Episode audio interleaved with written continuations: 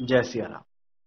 दोस्तों, जब भी किसी के घर से ये खुशखबरी आती है कि उनके घर में किसी शिशु ने जन्म लिया है, तो ऑब्वियस सी बात है वो अपने बच्चे की पत्रिका दिखाते हैं, चाहे वो रिलेटिव्स हो, चाहे वो दोस्त हो या क्लाइंट हो, तो पूछते हैं कि हमारे बच्चे की कुंडली कैसी है। एक कॉमन वर्ड जो सभी पूछते हैं वो ये होता है कि मेरे बच्चे का पाया क्या है। तो आज हम इसमें जानेंगे कि ये पाया होता क्या है, क्या ये एक्चुअली कुछ असर करता भी है कि नहीं, और करता है तो कितना।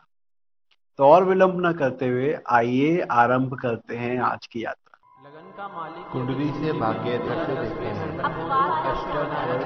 ज्योतिष शाखा एस्ट्रो लाइफ सूत्र लाइफ सूत्र तो विषय है राशि का पाया क्या होता है, या जन्म के समय जो पाया पूछा जाता है वो क्या चीज है। देखिए, दो तरह के पाए होते हैं, एक होता है राशि पाया और एक होता है नक्षत्र के आधार पर पाया। आज हम राशि के पाए के बारे में बात करेंगे और बहुत आसान है देखना, कैसे देखा जाता है वो मैं आपको बताता हूँ। सबसे पहली चीज तो ये है कि पाए चार प्रकार के होते हैं, उनको चार मेटल के नाम से जोड़कर देखा गया है, गोल्ड, सिल्वर, कॉपर और आयरन, या यूं कहूं कि आ, सोने के पाए, चांदी के पाए, तांबे का पाया या लोहे के पाए। ये शब्द हैं जो हमें हमसे पूछे जाते हैं कि हमारा बच्चा किस पाया में होगा। अब इन पाए का परिणाम क्या होता है वो भी जान लेते हैं। पहले ही देखते हैं उनको देखा कैसे जाता है। देखिए, बहुत आसान है, अपनी कुंडली में चंद्रमा जहां बैठा है उसको ध्यान में रखिए और अपने लगन को ध्यान में रखिए। एक अपना, अगर जिसको नहीं भी आती है ज्योतिष, अगर वो ये वीडियो फर्स्ट टाइम देख रहे हैं, उनको मैं यही कहूंगा कि अपनी जन्म पत्रिका निकाल लें और वो कुछ इस प्रकार से नजर आएगी। केवल ये देखें कि चंद्रमा कहाँ है। अगर चंद्रमा एक, छः या ग्यारहवें घर में है तो कहा जाता है कि व्यक्ति का सोने का पाया है। अगर दूसरे घर में चंद्रमा है, पंचम भाव में है या नवम भाव में है, तो कहा जाता है कि चांदी का पाया है। तीसरे, सातवें और दसवें घर में अगर आपका चंद्रमा बैठा है तो उसे तांबे का पाया कहा जाता है, कॉपर का पाया कहते हैं। और अगर चार, आठ, बारह में आपकी कुंडली में चंद्रमा विराजित है तो इसे लौह पाया कहा जाता है। इसके अलावा शनि के पाया भी निकाला जाता है जन्म की कुंडली में, वो कभी हम और डिस्कस करेंगे। तो इन पाए का फायदा क्या है, क्यों निकाले हम इसे?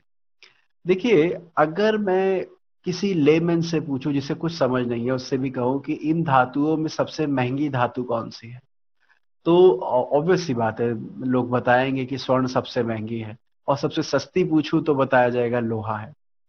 तो जो सबसे महंगी मेटल होती है या सबसे महंगी धातु होती है, उसको उसमें यदि किसी बच्चे का जन्म हो तो ये माना गया है कि उसको जीवन के सभी सुख मिलेंगे।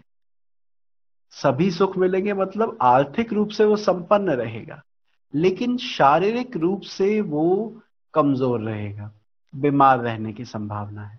अब हम ये पढ़ते हैं कि पहला सुख निरोगी काया, दूसरा सुख पासो माया, तो ये स्वर्ण योग स्वर्ण पाए वाले में दूसरा सुख तो मिल जाएगा, पहले सुख में कुछ कमी रहती है जब एक, छः, ग्यारह में हो। क्यों रहती होगी?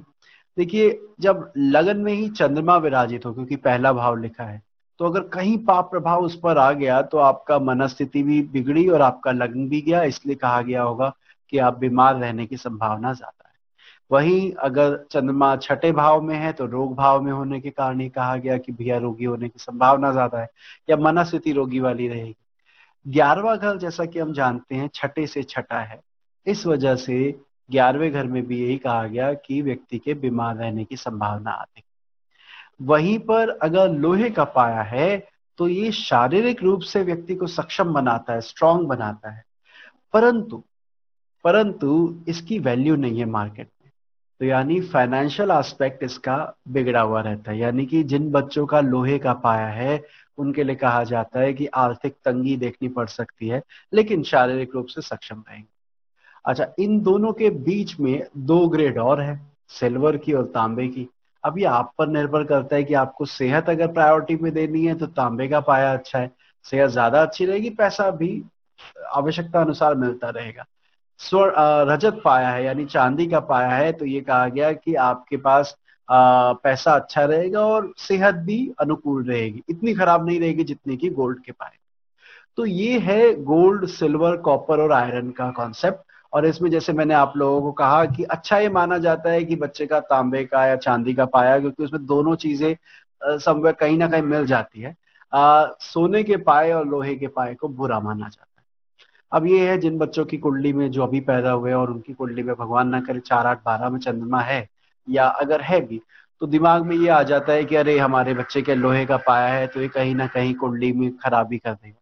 अब काम की बात पर आते हैं कि इसको देखने के साथ साथ किन बातों पर ध्यान देना है। पहला ध्यान ये देना है कि जब भी आप ये योग लगाए तो ये जरूर देखें कि चंद्रमा का बल कितना है। अगर एक छह ग्यारह में चंद्रमा है और चंद्रमा बली है तो फिर रोगी रहने की संभावनाएं कम होती। ऐसी स्थिति में भी यदि हम लौह पाया कहकर सामने वाले को डरा दे कि आपके बच्चे के जीवन में हमेशा आर्थिक तंगी रहेगी, परेशानी रहेगी, तो ये बहुत अनुकूल नहीं है, बहुत बुरा है। इस बारे में जरूर ध्यान दीजिएगा कि चंद्रमा कितना बड़ा। एक और महत्वपूर्ण चीज, इन्फेंट मोर्टेलिटी रेट। ये क्या चीज है? देखिए, जब एक देश में हजार बच्चे पैदा होते हैं तो उनमें से कितने एक साल तक की आयु को भी अटेन नहीं कर पाते, उससे पहले उनका शरीर उनका साथ छोड़ देता है, उसे इन्फेंट मोर्टेलिटी रेट कहते हैं। ये जो पाए का कॉन्सेप्ट है ये उन सन उस सन में जब बच्चे बहुत ज्यादा संख्या में सरवाइव नहीं कर पाते थे, वहां पे बहुत रेलेवेंट हुआ करता था। जैसे अगर मैं आपको एक छोटी सी बात कहूँ, उन्नीस सौ साठ में एक हजार बच्चों में से भारत में लगभग एक सौ सत्तर बच्चे मर जाते थे। इसका मतलब यह है कि हर पांचवें बच्चे, लगभग पांचवा बच्चा मर जाता था। जो पांच बच्चे जन्म लेते थे उनमें एक बच्चे की मृत्यु हो जाती थी। शायद यही कारण है कि आपके दादाजी या मेरे दादाजी के समय पर एक ही परिवार में पांच पांच छह छह भाई हुआ करते थे। क्यों? क्योंकि उनके सर्वाइवल रेट की एक रिस्क रहता था, तो एक्स्ट्रा प्रिकॉशन लेते हुए शायद संख्या बढ़ जाती हो। Uh, वही संख्या दो हज़ार उन्नीस में अट्ठाईस पर आ गई। यानी कि हजार बच्चे जब अब भारत में पैदा होते हैं उनमें केवल अट्ठाईस सरवाइव नहीं कर पाते, वो मृत्यु को प्राप्त होते हैं। आप भी जानते हैं, मैं भी जानता हूँ, दिल्ली, बैंगलोर, मुंबई जैसे शहरों में uh, जब लेडी कंसीव करती है प्रेगनेंसी के दौरान ही उसके बहुत टेस्ट होते हैं, और अगर बाई चांस उसकी बच्चे की ग्रोथ नहीं हो रही है, बच्चे की हार्ट बीट प्रॉपर नहीं है या कुछ और प्रॉब्लम है, तो प्रेगनेंसी से ही उस बच्चे की देखभाल के लिए दवाइयां दे दी जाती है। इसका अर्थ ये है कि भैया अब जो केयर है वो काफी बढ़ गई है, और इस वजह से भी ये जो पाए वाला सिस्टम है इतना रेलेवेंट अब नहीं रहा है। तो इतना ज्यादा परेशान होने की आवश्यकता नहीं है यदि आपके बच्चे का सोने का पाया है। क्यों? क्योंकि अगर सोने का पाया है, ये तब ज्यादा लागू होते थे जब बच्चों की यू नो डेथ रेट ज्यादा होती थी, इन्फेंट मोर्टेलिटी रेट ज्यादा होती थी। आज के समय में इसका इतना रिलेवेंस रहा ही नहीं। दूसरा, जैसे मैंने कहा, लोहे का पाया अगर हो भी गया परंतु वहां यदि चंद्रमा बलवान है तो भी आप लोहे के पाए से ना करें। तो ये पाए का कॉन्सेप्ट है, एंड आई होप आप लोगों को ये समझ में आया हो। और अब आप, अगर कोई आपसे पूछे कि बच्चे का क्या पाया है, आप इस तथ्य के साथ उसे समझा पाए कि किस तरह इसको देखना चाहिए और डरने की कोई आवश्यकता नहीं। यदि आपका ज्ञानवर्धन हुआ हो तो इस वीडियो को लाइक अवश्य करें। आपके लाइक हमें प्रोत्साहित करते हैं और बेहतर काम करने के लिए। यदि ज्योतिष संबंधित जानकारी आप और अटेन करना चाहते हैं तो आप इस चैनल को सब्सक्राइब कर सकते हैं। साथ ही साथ स्पॉटिफाई ऐप पर ज्योतिष इन हिंदी सर्च कर सकते हैं, वो हमारा एक चैनल है जिस पर हम ऑडियो शो अपडेट करते हैं। मिलते हैं अगली बार किसी और विषय के साथ। जय श्री राम।